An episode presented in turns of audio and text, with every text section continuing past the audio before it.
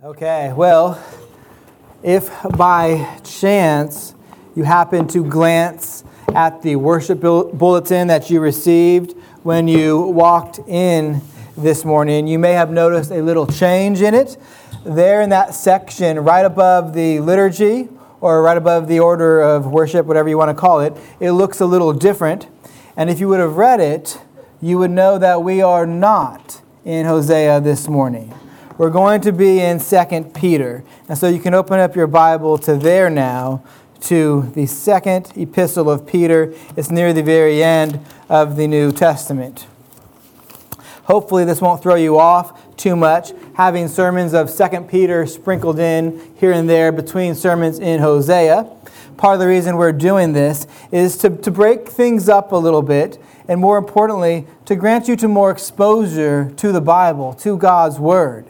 We want, uh, that is, the elders here at First Family Church want and desire for you all to know more of your Bible, to know doctrine and to know theology more. In other words, to know God more in the hope that knowing God more will lead to more grace and peace in your life, which are the very things that the Apostle Peter mentions here in our text for this morning. We hope that greater exposure to more preaching will help you to know God's love more, to instruct you more diligently in the Christian life, leading to a greater assurance in the faith, a greater joy in the faith, a greater delight in God Himself.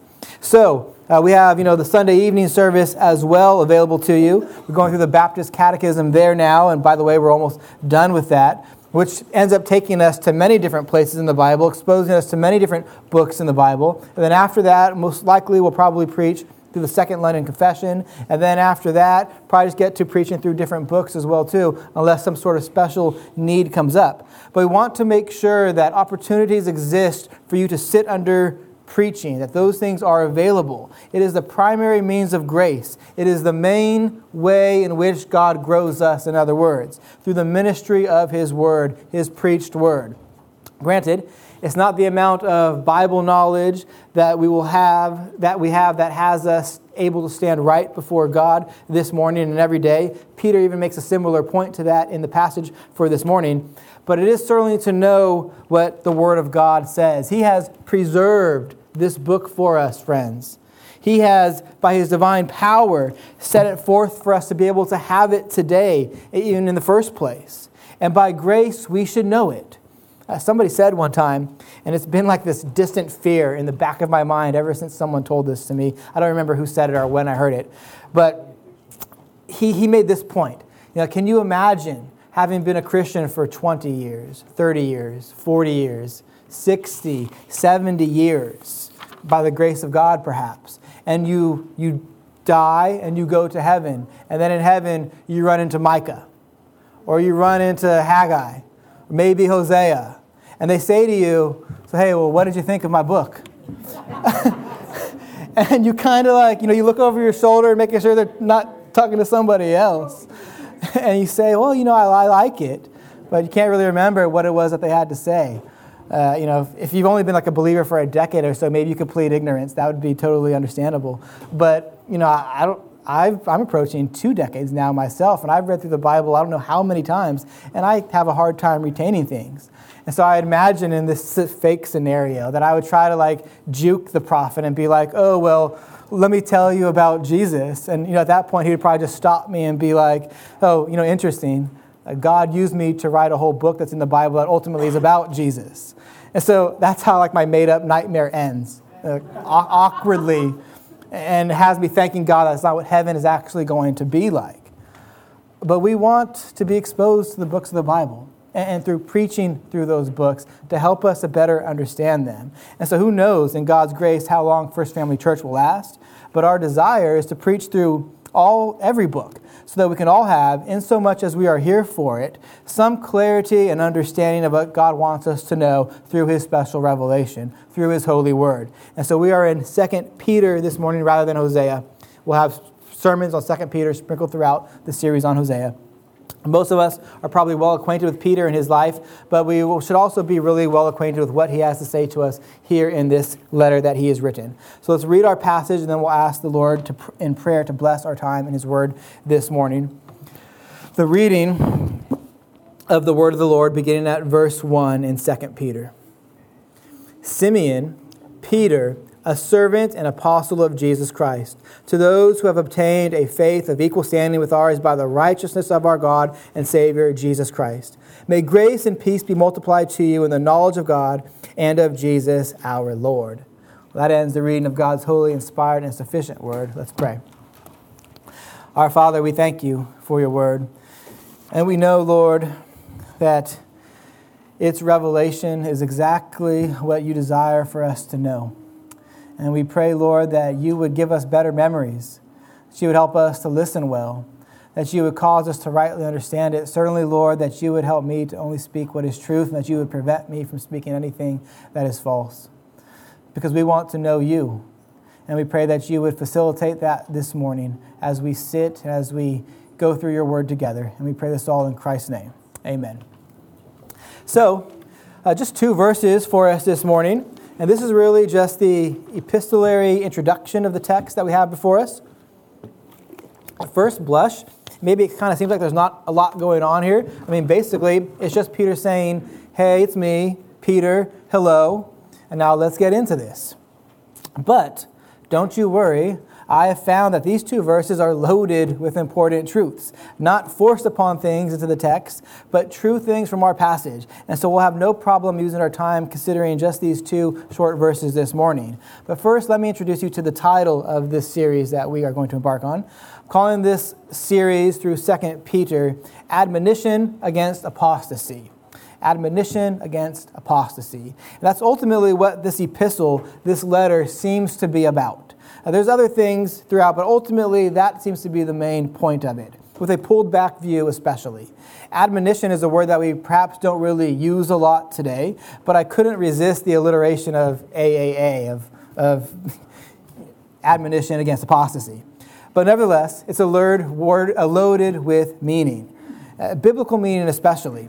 We actually don't see the word, and this is somewhat interesting. I think it's just because of our modern language, but we don't actually see the word admonition in the English Standard Version at all, the, the Pew Bibles that we have, but you would see it in other English translations. Though, we do see the verb form in the ESV, which is admonish. So consider Psalm 81 8, which in the ESV, which says, Oh, hear, my people, while I admonish you, O Israel, if you would but listen to me.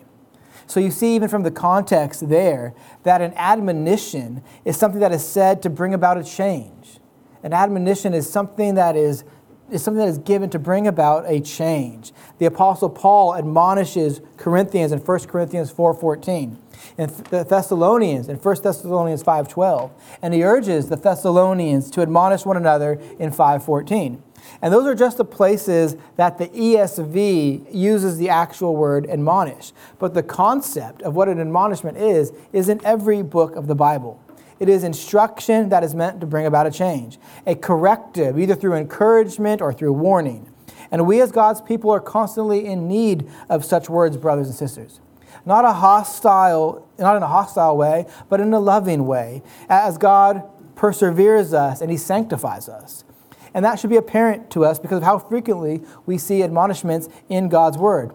In the biblical sense of the term, an admonishment is not really something that you would give to an unbeliever. What they need is to be converted. They need to be born again. Uh, they need to you know, repent for the first time.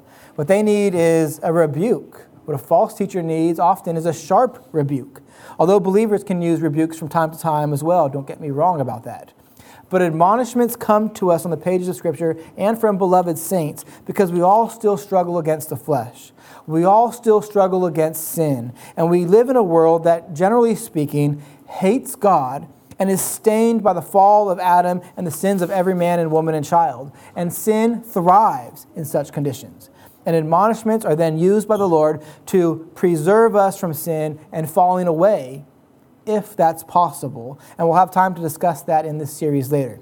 And sometimes, perhaps, it could even be used to bring about a true conversion in the life of one who is self deceived about their salvation and is a part of a church but doesn't really have the, that salvation that they claim to. And in this letter, these admonishments come in light of a problem that was developing in the church that in Peter's day already the problem of apostasy. People were departing from the faith people were claiming to be a part of the faith, but then some of them started teaching false doctrines and others were carried away by it. Notice chapter 2, verse 1. It says, But false prophets also arose among the people, just as there will be false teachers among you, who will secretly bring in destructive heresies, even denying the master who brought them, bringing up upon themselves swift destruction. Notice it says, they arose among the people, not from outside the people, but they even actually arose among the people. Apostasy, apostasia in the Greek, is a term that we use to describe people who at one time professed the true faith, but then are presently now rejecting it. It is even possible for one to consider themselves a Christian, but actually at that same time to actually be an apostate because of the doctrines that they believe. They, they fall away from what is true.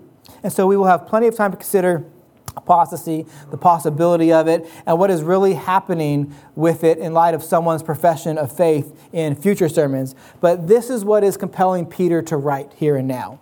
It's very similar to Jude's epistle, even, the second chapter of 2 Peter, actually. Uh, but Peter here, in his last known written correspondence, is wanting to prevent people from being lost. He's wanting, he's wanting to steer people away from the cliff. It's a loving thing to do. It's what you do for your family. You don't want people to be lost. We don't want any of us in here to drift away from the faith, to be lost, to depart from it. That's what apostasy is it's people departing from the family, the family of God. And that's not what we desire to see of anyone, though we do see it happen. Uh, again, more on that in future sermons. But even in our own families, we don't want to see someone physically lost, even, right? Um, you know, a month ago, maybe it was two months ago, I'm not sure, but we went on our first big trip with our family since having the, the new baby in. So there's six kids now.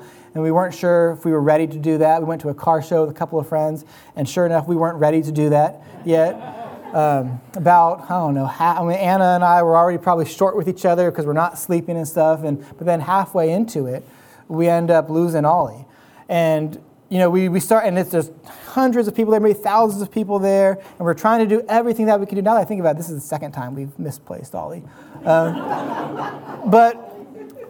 We're, we're trying to do everything that we can do to get him back. We're in the process of doing that. And then certainly when we ended up finding him, or when he found us actually through help that he received from somebody else, we rejoiced and we were glad. But we were trying, we were in the process of doing everything that we could do to bring him back because he was lost. Well, that's what Peter is doing here. He's under divine inspiration, writing to prevent and turn people away from being lost.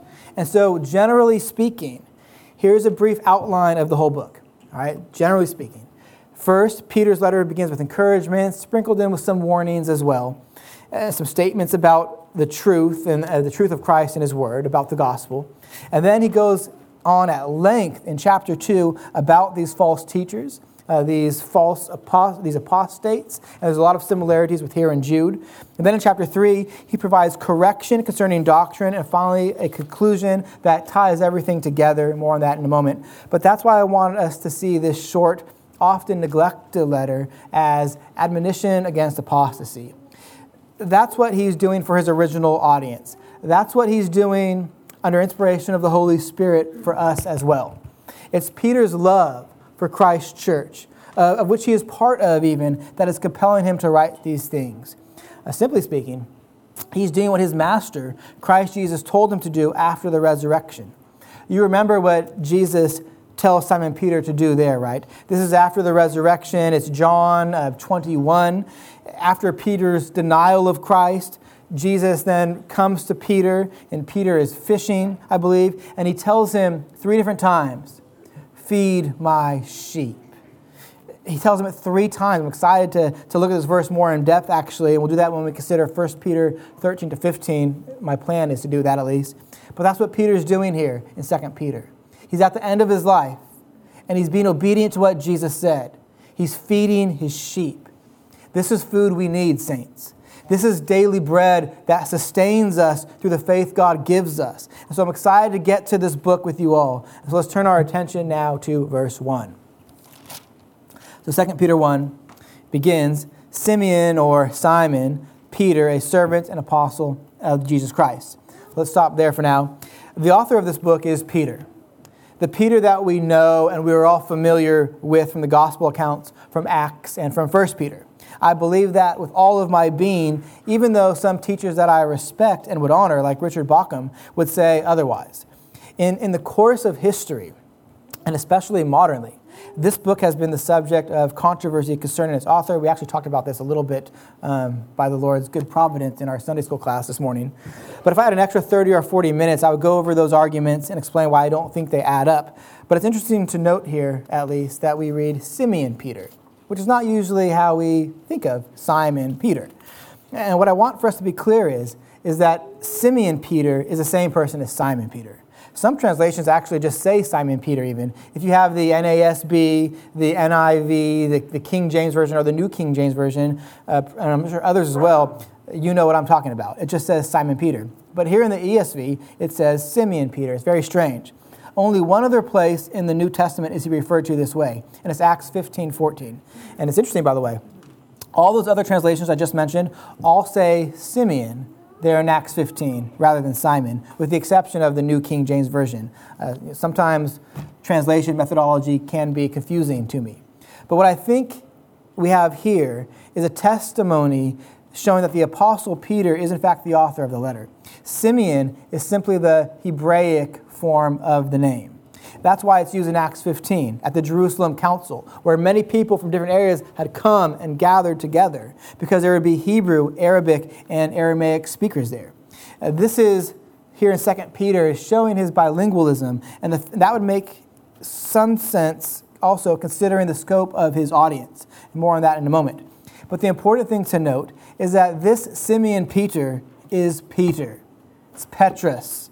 This is Simon Peter the apostle, one of the twelve, even chief among the twelve, chief among equals of the twelve.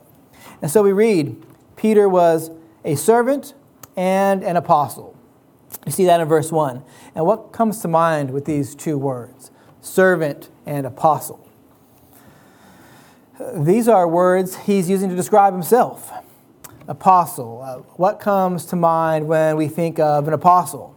Uh, someone who has authority, a leader, a boldness, someone who's foundational to the church's doctrine, someone who's important. That's apostleship. You think of the word servant, that's a little bit different, right? Even sounds different. Apostle sounds tough, servant sounds kind of meek. You think of someone who's under authority, someone who submits, someone who's passive, someone who's maybe not as important, someone who instead of leading, follows. Instead of giving orders, they take orders. An apostle and a servant. Peter knew that he was both. And even more, this is how he wants to describe himself at the end of his life. Look at verse 13 in 2 Peter 1. There he writes, I think it right, as long as I am in this body, to stir you up by way of reminder, since I know that the putting off of my body will be soon, as our Lord Jesus Christ made clear to me. Peter knows he's going to be dying, and he says soon there in that text. History tells us it was 68 AD, shortly after this, we believe, was written. He dies under Nero. He knows that this may be his last correspondence to the churches. He dies under persecution from the government. And so, toward the end of his life, how does the apostle describe himself? How does he want to be remembered? Well, servant and apostle, both things, two words. Servant is the Greek word doulos. It actually means slave. I'm sure some of you know that. It's one of lowly position, of course, one under authority and derived authority, if, if any. But in the church, it was a term of honor, a term of honor that traces back into the Old Testament. To be a servant of God was no small matter. this was a great title of honor to be a servant of God, even a slave of God. See, it matters, and it makes all the difference in the world whose slave you are. All people are slaves to something. Slaves to sin, certainly. Slaves to the fallen self apart from Christ, ultimately. And that leads to death. But oh, how wonderful is it to actually be the slave of God, the slave of Jesus Christ, which is what Peter proclaims here. You are a slave of the Lord Jesus Christ. Who wouldn't want to be a slave? Who wouldn't want to serve the Lord of the universe? What better position is there? I'm just a slave and my master made everything. Well, that's, that's really good. And he rules you and he rules everything. So when Peter says, I'm a doulos, it's not him self depreciating, but he's saying my position is one of service. I'm, I'm here to serve my master further. Uh, I'm here to carry out my master's orders, to deliver his message, to accomplish his goals, to work for his honor above my own. That's what it means to be a doulos. It's a wonderful thing. And Peter also says that he's an apostle, an apostolos, one who is sent. Uh, this is you know, the, the, technical sense of the term. It's the office, in other words. There's a more general sense of, Apollo, of, an, uh, of an apostle as one who is sent out, like Barnabas. Don't be confused with the modern charismatic churches who uses this term. That's meaning something totally different. That's not really a biblical concept, but we don't have time to get into that right now.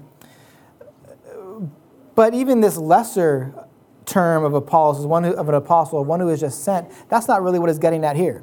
This is a, this is a capital A apostle, one who had been with Christ, one who was a witness of the resurrected Christ, and specifically commissioned by Christ. They and no one since them have laid the foundation of the church.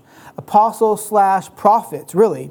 They were the ones who wore the prophetic mantle in the new covenant, kind of like Isaiah did and Hosea did in the old covenant. The foundation of the church is built by the apostles and the prophets we read in Ephesians 2. And Peter is saying with this word, he's saying, My position is one of authority. I teach, I judge, I lead. I'm uniquely called, uniquely gifted, and commissioned by Christ Himself. And He has no problem saying both of these things doulos and apostolos, slave and apostle. Most of us, especially when we aren't thinking of it, tend to lean into one of these positions, uh, whether or not we realize it. Some emphasize servanthood. and we're called to be servants, uh, slaves. That's absolutely true, and, and it's a good thing. But often people do it in an unhealthy way. And they get taken advantage of. They don't really make decisions. They don't really believe in authority. And they live this passive, unattached, and uncommitted life. Others, though, and this is unhealthy too, they just want that power. It's all about them having the authority. And they're attracted to a Christianity that is strong and influential and powerful, which it is. But if that's all that it is, it's incomplete. Usually, narcissistic types uh, of people are like this, and they end up abusing that power. But we should never forget, church, that the first leaders in the church describe themselves as slaves and apostles. They were servants and leaders. They knew their guilt and they knew the grace of the Lord. They knew where they had come from and they, and they knew who they were now in Christ. They remained humble even in light of leading because Peter here, he has to speak authoritatively. He's speaking to the church under the authority of Christ concerning false teachers that were doing damage to Christ's church. But at the same time, he doesn't forget that he's also part of that church that he's also under Christ. Christ only is the Lord. Amen. But here's what he wants us to be He wants us to be strong, but then to use your strength to serve. Be strong, okay? You have gifts. If you are a Christian this morning, God has blessed you with gifts, and He wants you to use those in light of service to the church. He wants you to make decisions. And not all are called to be leaders in the church, but Everyone is called to be a leader in some sort of capacity in their life, whether it's at work or church, in the family, or just even for you kids, a situation on the playground or your, or your baseball team, your softball team, where some kids are getting bullied and picked on. God's calling you to be a leader right there. stand up for the weak in those situations, right? We all have times to be a leader and where you have to be strong. We all have times when we should be serving as well. The main point that Peter wants to make here is that we should use our strength to serve. Now, think of the kings in the Old Testament. Perfect examples of, of how this goes wrong, right? And many of them are just tyrants, even. Uh, think of Saul, who, has, who believes that he has the right to act like an old covenant priest. And he offers an offering, and that ends up having the kingdom pulled away, pulled away from him. Or Rehoboam, who wants to put a heavy yoke on people, you know, just acting like a, a bully, a thug, using his power to hurt.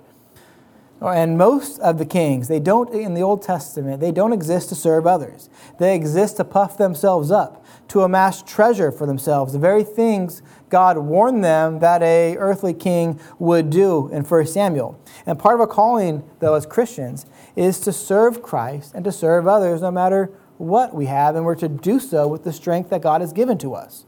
But at the same time, these big, tough kings with power, uh, were actually they're little wimps, to be honest.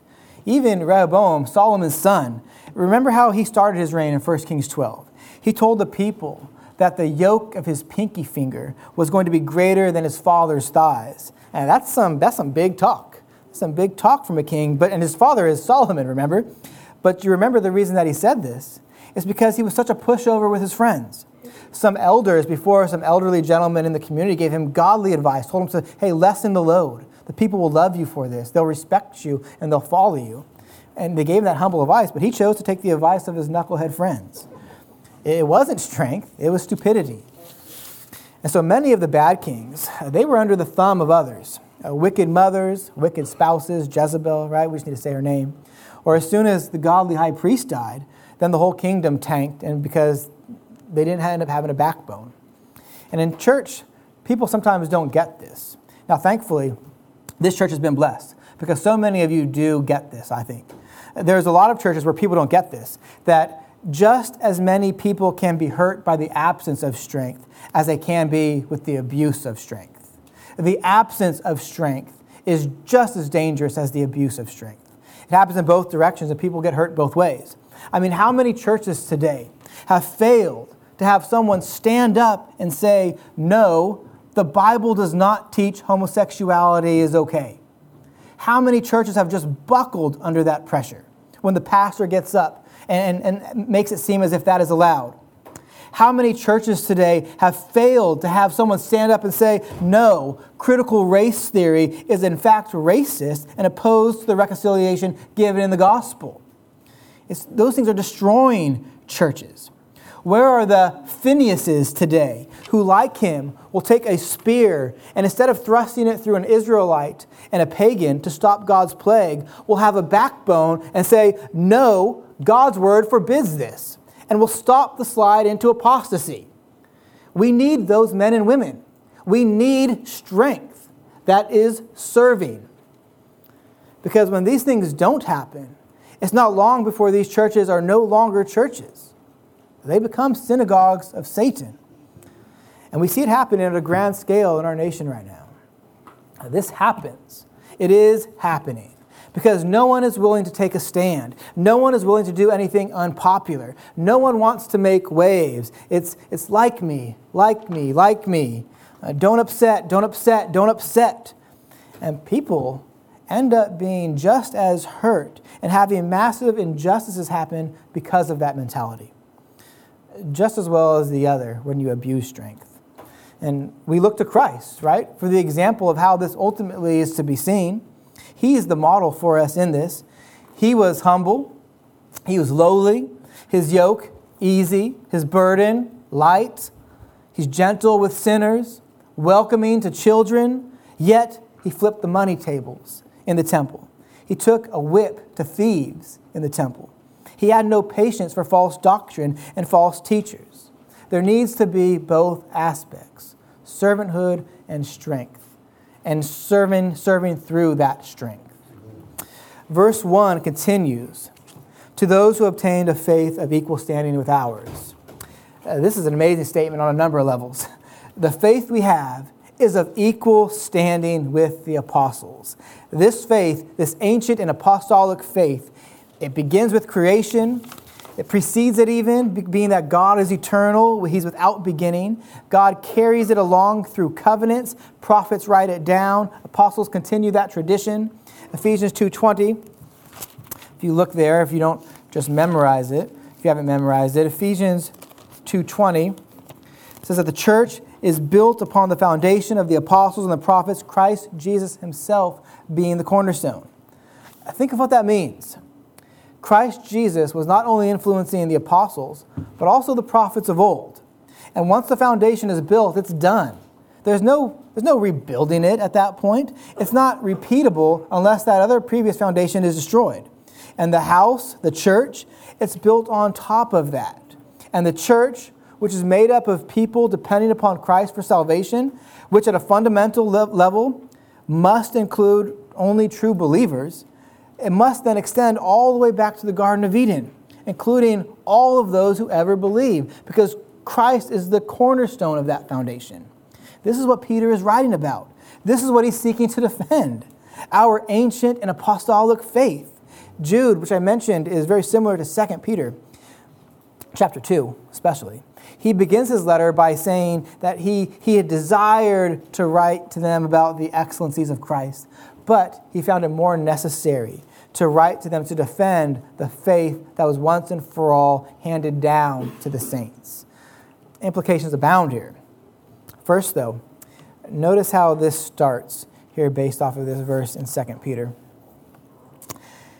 The second half of verse 1 says, To those so, in other words, the original audience, first, we should think of them. I don't know exactly who Peter has in mind here. He doesn't tell us exactly. 2 Peter 3 1 says, This is the second letter I'm writing to you. So it could then be the same audience as 1 Peter. If that's the case, it's to those who are elect exiles of the dispersion in Pontus, Galatia, Cappadocia, Asia, Asia and Bithynia, which again would explain why the start of this letter, Second Peter, why he uses the, the name Simeon Peter, because he's wanting, he's writing to such a large audience that would have um, Hebraic speakers in, the, in its reception. Whatever it is, he's writing to some churches. And as well, then, to Christians in this present age, the last days, the time in between Christ's ascension and his bodily second coming at the end of the age, which would then include any Christian living after he wrote this, including then us. And he says, look what he says. Again, this is amazing. To those who have obtained a faith of equal standing with ours. So, who is the ours? And does, does Peter have a mouse in his pocket? Uh, you could guess correctly, I think, based off of the text in verse 1 alone. But, but look at the context below in 2 Peter. Look down at verse 16. He says, For we, we plural, did not follow cleverly devised myths. When we made known to you the power and the coming of our Lord Jesus Christ, skip down, we were eyewitnesses of his majesty and his glory. He's speaking about his fellow apostles who are witnesses who have taught, who have passed on this message. So the comparison is here with Christians out there in the churches scattered abroad, meaning your faith is of equal standing with the apostles. What does that word faith mean? It's not some unknown, mysterious thing, some blind thing. We need to reject the notion of a blind faith. That's mysticism sneaking into the church. Faith is actually something that we are to be sure of, a saving faith especially. Think of the word confidence, even. We all know what that word means. It's confide in the Latin, Con, meaning with, fide, meaning faith. Faith is not some blind, unknown thing, it's a, it's a sure thing. The reformers, Luther, Melanchthon, Calvin, they spoke of saving faith in three categories. Number one, as having knowledge. One must know the basic information or the content, such as Christ's death and resurrection, and understood not just in the head, but also in the heart as well too. And then the second category is assent one must agree that the basic information is correct. In other words, he or she must not only have heard that Christ died and rose again, but they must believe that he did actually do that. And then, thirdly, confidence. One must have a personal trust in Christ and to rest on the knowledge that the content and be content to which he or she believes is sufficient to save. So, three categories. Those are on the outline for you too, as well, along with the Latin. But in other words, saving faith, which is certainly what's in view here, is all centered on actually knowing the object of our faith. It's not some blind shot in the dark. It's centered on the object of our faith, the person and the work of Jesus Christ. And so Peter is saying that you have obtained a faith of equal standing, that you have, in other words, the same union with Christ that the apostles themselves did. And don't get thrown off by this word obtained. Like, I have obtained a passport, meaning I had to do certain things to get it. That's not what this means. What the word means, if you look it up in the Greek dictionary, it, it says that it's obtained by a drawing of lots. The word is used three other times in the New Testament, and each time that it's used, it's always meaning that, to be obtained by drawing of lots. Uh, you know, lots is kind of like we would think maybe of chance, like how they decided who would be the, the next apostle to replace Judas. Now, this doesn't mean that when you got your faith, it was just because God was just, you know, just rolling the dice. That's not what that means. What it speaks to is the fact that this faith is having is that you have is something that you have because it has been given to you. It fell on your lot. The LSB Legacy Standard Bible translates this verse better, I believe. It reads, "To those who have received the same kind of faith as ours." So don't think obtained, I thought and I got it. No, this is something that is handed to you, something received just as it is. Faith itself is a gift, in other words. Tom Schreiner, in his commentary, says this The statement is remarkable indeed. Faith, which is necessary for salvation, is a divine gift. It cannot be produced. It cannot be produced by the mere will of human beings, but it must be received from God Himself. He appointed, as it were, by lot, that Peter's readers would receive such faith. Knowledge, assent, confidence in Christ is not something you figure out yourself. Faith is a gift. The statement is even more clear here than it is in Ephesians 2:8, which is usually my go-to text for that typically, the idea that faith is a gift. But then this verse also goes on to say, we have obtained a faith of equal standing with ours by the righteousness of our God and Savior Jesus Christ. Now, this is one of the clearest statements of Jesus' divinity in the New Testament, and it mentions his righteousness. This is the righteousness of Jesus Christ. Some commentators think that this just means that God is fair, that's simply what it's saying, that he is righteous. Uh, that's, that is, he's, he's fair to give you a faith of equal standing with the apostles, but that doesn't seem to be keeping in line with what the way righteousness is used usually in the New Testament, the way it's actually always used. In fact, it's better to understand this as God's saving righteousness. And the source of God's saving righteousness is Jesus Christ.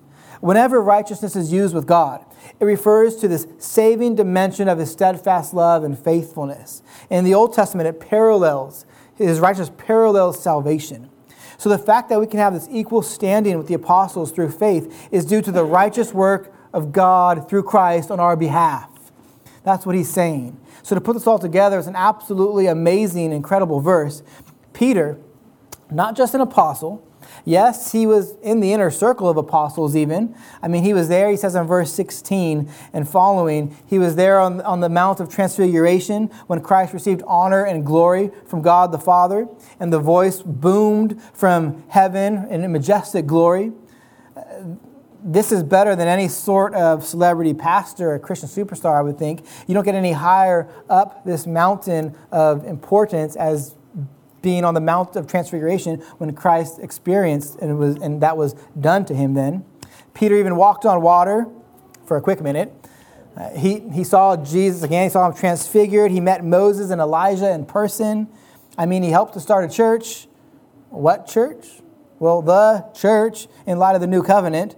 Uh, this Peter, is chief among equals, among the 12 apostles, he says, I have a faith equal to yours. It's like Jesus' words in John 20, 29. Have you believed because you've seen me? Well, blessed are those who have not yet seen me and yet believe. Uh, you see what Peter is doing. He knows he's going to die. Talked about that a little bit already. He knows he's not going to be able to advise the churches soon. And what better encouragement could you give as a friend, as a fellow Christian, or even better, as an apostle? Imagine what they all must have been thinking. Well, how are we going to replace Peter? Uh, he, tell, he could tell us what Jesus was like. He could even tell us what Jesus looked like. He knows all the stories. He was there from the beginning, essentially. He saw the betrayal, the, the crucifixion. He saw Jesus in the resurrection. This is Peter. He performed miracles. He gave scripture. He's going to die. And Peter says, I know. And you have a faith of equal standing with me. Don't worry. By the way, this is a good place to bring up to our Roman Catholic friends if they want to argue that Peter was the Pope. Because Peter is saying, although he was an apostle, he's not denying that. He also was a slave. And guess what? He's not any more spiritual than anyone else. We all have a faith of equal standing, all based on one who is greater than everyone else, Christ Jesus the Lord.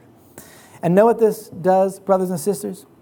This absolutely crushes our pride and it repairs our low view of ourselves. This notion, this reality that we all have a faith of equal standing, it does that. Inevitably, whether we realize it or not, we are all always comparing ourselves to others. We're tempted to it. But God looks at us based on faith, whereas we look at each other based upon works. Not that works are bad, of course, they're not. We should abound in them. But may our only boast ever be Jesus Christ and Him crucified. No matter how many books you've read, no matter how many sermons you've listened to, there's no room for pride. And those who haven't read books, those who don't know the doctrines, in their view, you know, everyone seems to have it all together, but them, they just feel lost sometimes. Well, this verse reminds us that there's no second class Christians. We are equals, sinners saved by grace, having obtained a faith of equal standing. It's all a gift. And yes, there are different states of sanctification.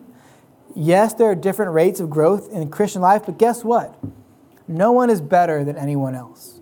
Christ is all in all, friends. We, have, we all have the same kind of faith, a faith with equal standing.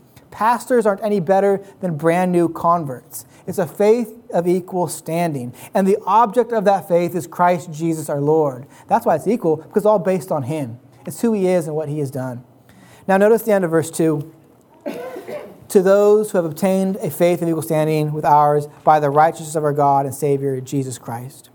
There are two designations for one person here not two designations for two persons, but there's two designations for one person God and Savior Jesus Christ. So he's not saying here, our God we have, we have God, and then also we have Jesus Christ. Now he's going to distinguish in the next verse, but that's not what he's saying right here. Here it's two designations for one person. Again, this is one of the clearest points in the New Testament that tells us of Jesus' divinity. This is consistent with the whole epistle. Look at chapter 1, verse 11. At the end of the verse, we read, The eternal kingdom of our Lord and Savior Jesus Christ. Or look at chapter 2, verse 20. For if they have escaped the defilements of the world through the knowledge of our Lord and Savior Jesus Christ. And then again, look at chapter 3, especially chapter 3, actually, um, verse 18, there, the very last verse.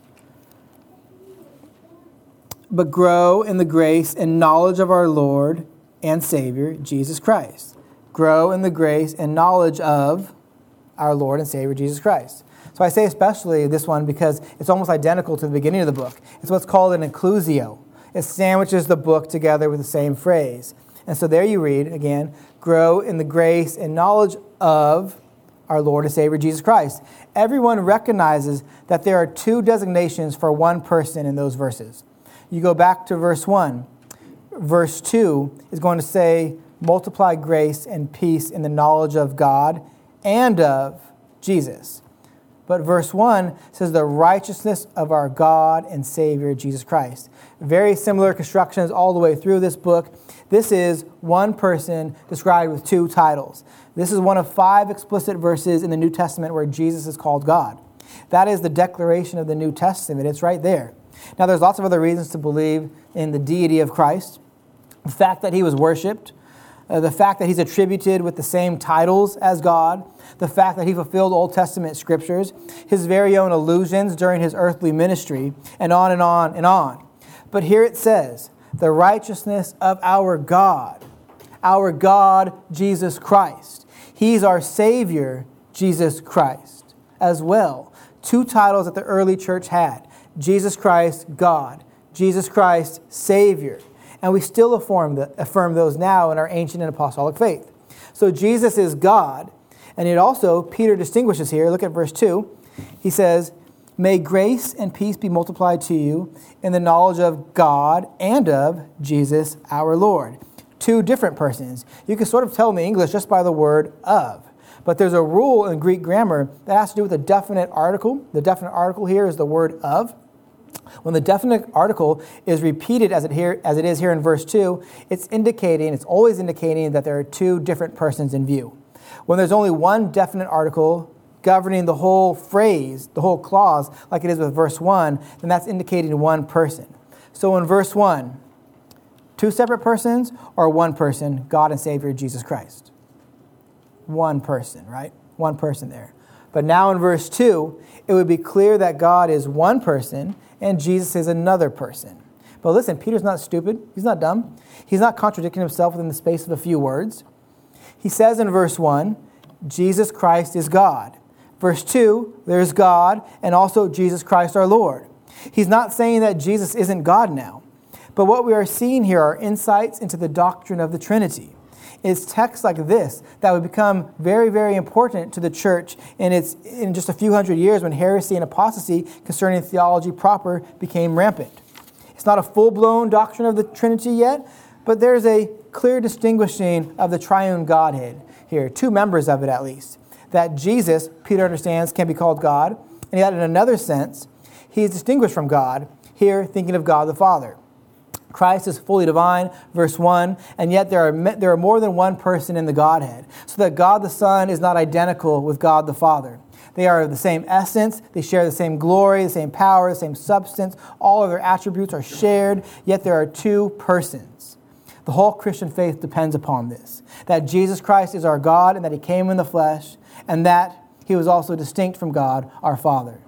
And lastly, the first part of verse 2 May grace be, and peace be multiplied to you in the knowledge of God and of Jesus our Lord. This benediction. It's not merely an introductory formula. These aren't empty words. Neither are they empty words when we say them during the greeting portion of our services. It's a statement of what Peter really wants to see happen here in this letter. We know that also, again, because of the inclusio, he mentions the same phrase nearly at the, at the very end of the book. And don't miss this. He pictures grace and peace in verse 2 as something that comes to us from God. They are not ours by nature or by, or by right. They come to us from outside of ourselves. And Peter desires that they may come in great measure. Peter's great longing then, and mine now, is that we all might abound in grace and in peace, that God might multiply it to us, that we might grow in it, and there might be great peace within and without us. But probably the most important thing to notice in verse 2 is that God's grace and peace are multiplied in or through the knowledge of God and of Jesus, who is God. It's personal, it's relational, Mine isn't for you, yours isn't for mine. And it doesn't just happen without some means, without some instrument. Peter cannot get past his second sentence without exposing this conviction, namely that knowing God is the means by which grace and peace grow in our lives, by which it is multiplied in our lives. And what a lovely reality that is, then, brothers and sisters, that God is infinite in being and perfection, as the Second London Confession says. That we all, no matter who we are, no matter what we know, we'll always still have room to have that knowledge grow. And that our peace and our in grace in God and in Jesus will grow in light of that. And no matter where we are in that knowledge, God sees us all as his children, having an ancient and apostolic faith, all based on who Jesus is and what he has done, all on equal standing. All praise and glory to him, church. Let's pray, and then we'll prepare to take the Lord's Supper together.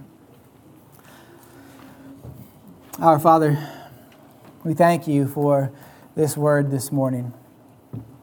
And for the grace that abounds to us in Christ, we do ask and pray that you would, through the knowledge of you in the study that we receive in the study of your word, that you would cause grace and peace to multiply in each of our lives, that we would be fully satisfied, in joy, and at rest, and simply being your people. What, a, what an encouragement it is to know, Lord, that Jesus is the object of our faith and that we all stand on equal ground in that regard. Our justification is all the same. Mm, we know that our works don't contribute to it. It is all based upon who Christ is and what he has done. So we thank you for the covenant of redemption. We thank you for this book, Second Peter, and we pray that as we study it and study through Hosea, you would cause us to know you more. So again, that grace and peace might multiply in our lives, all for Christ's glory's sake. And it's in his name that we pray. Amen.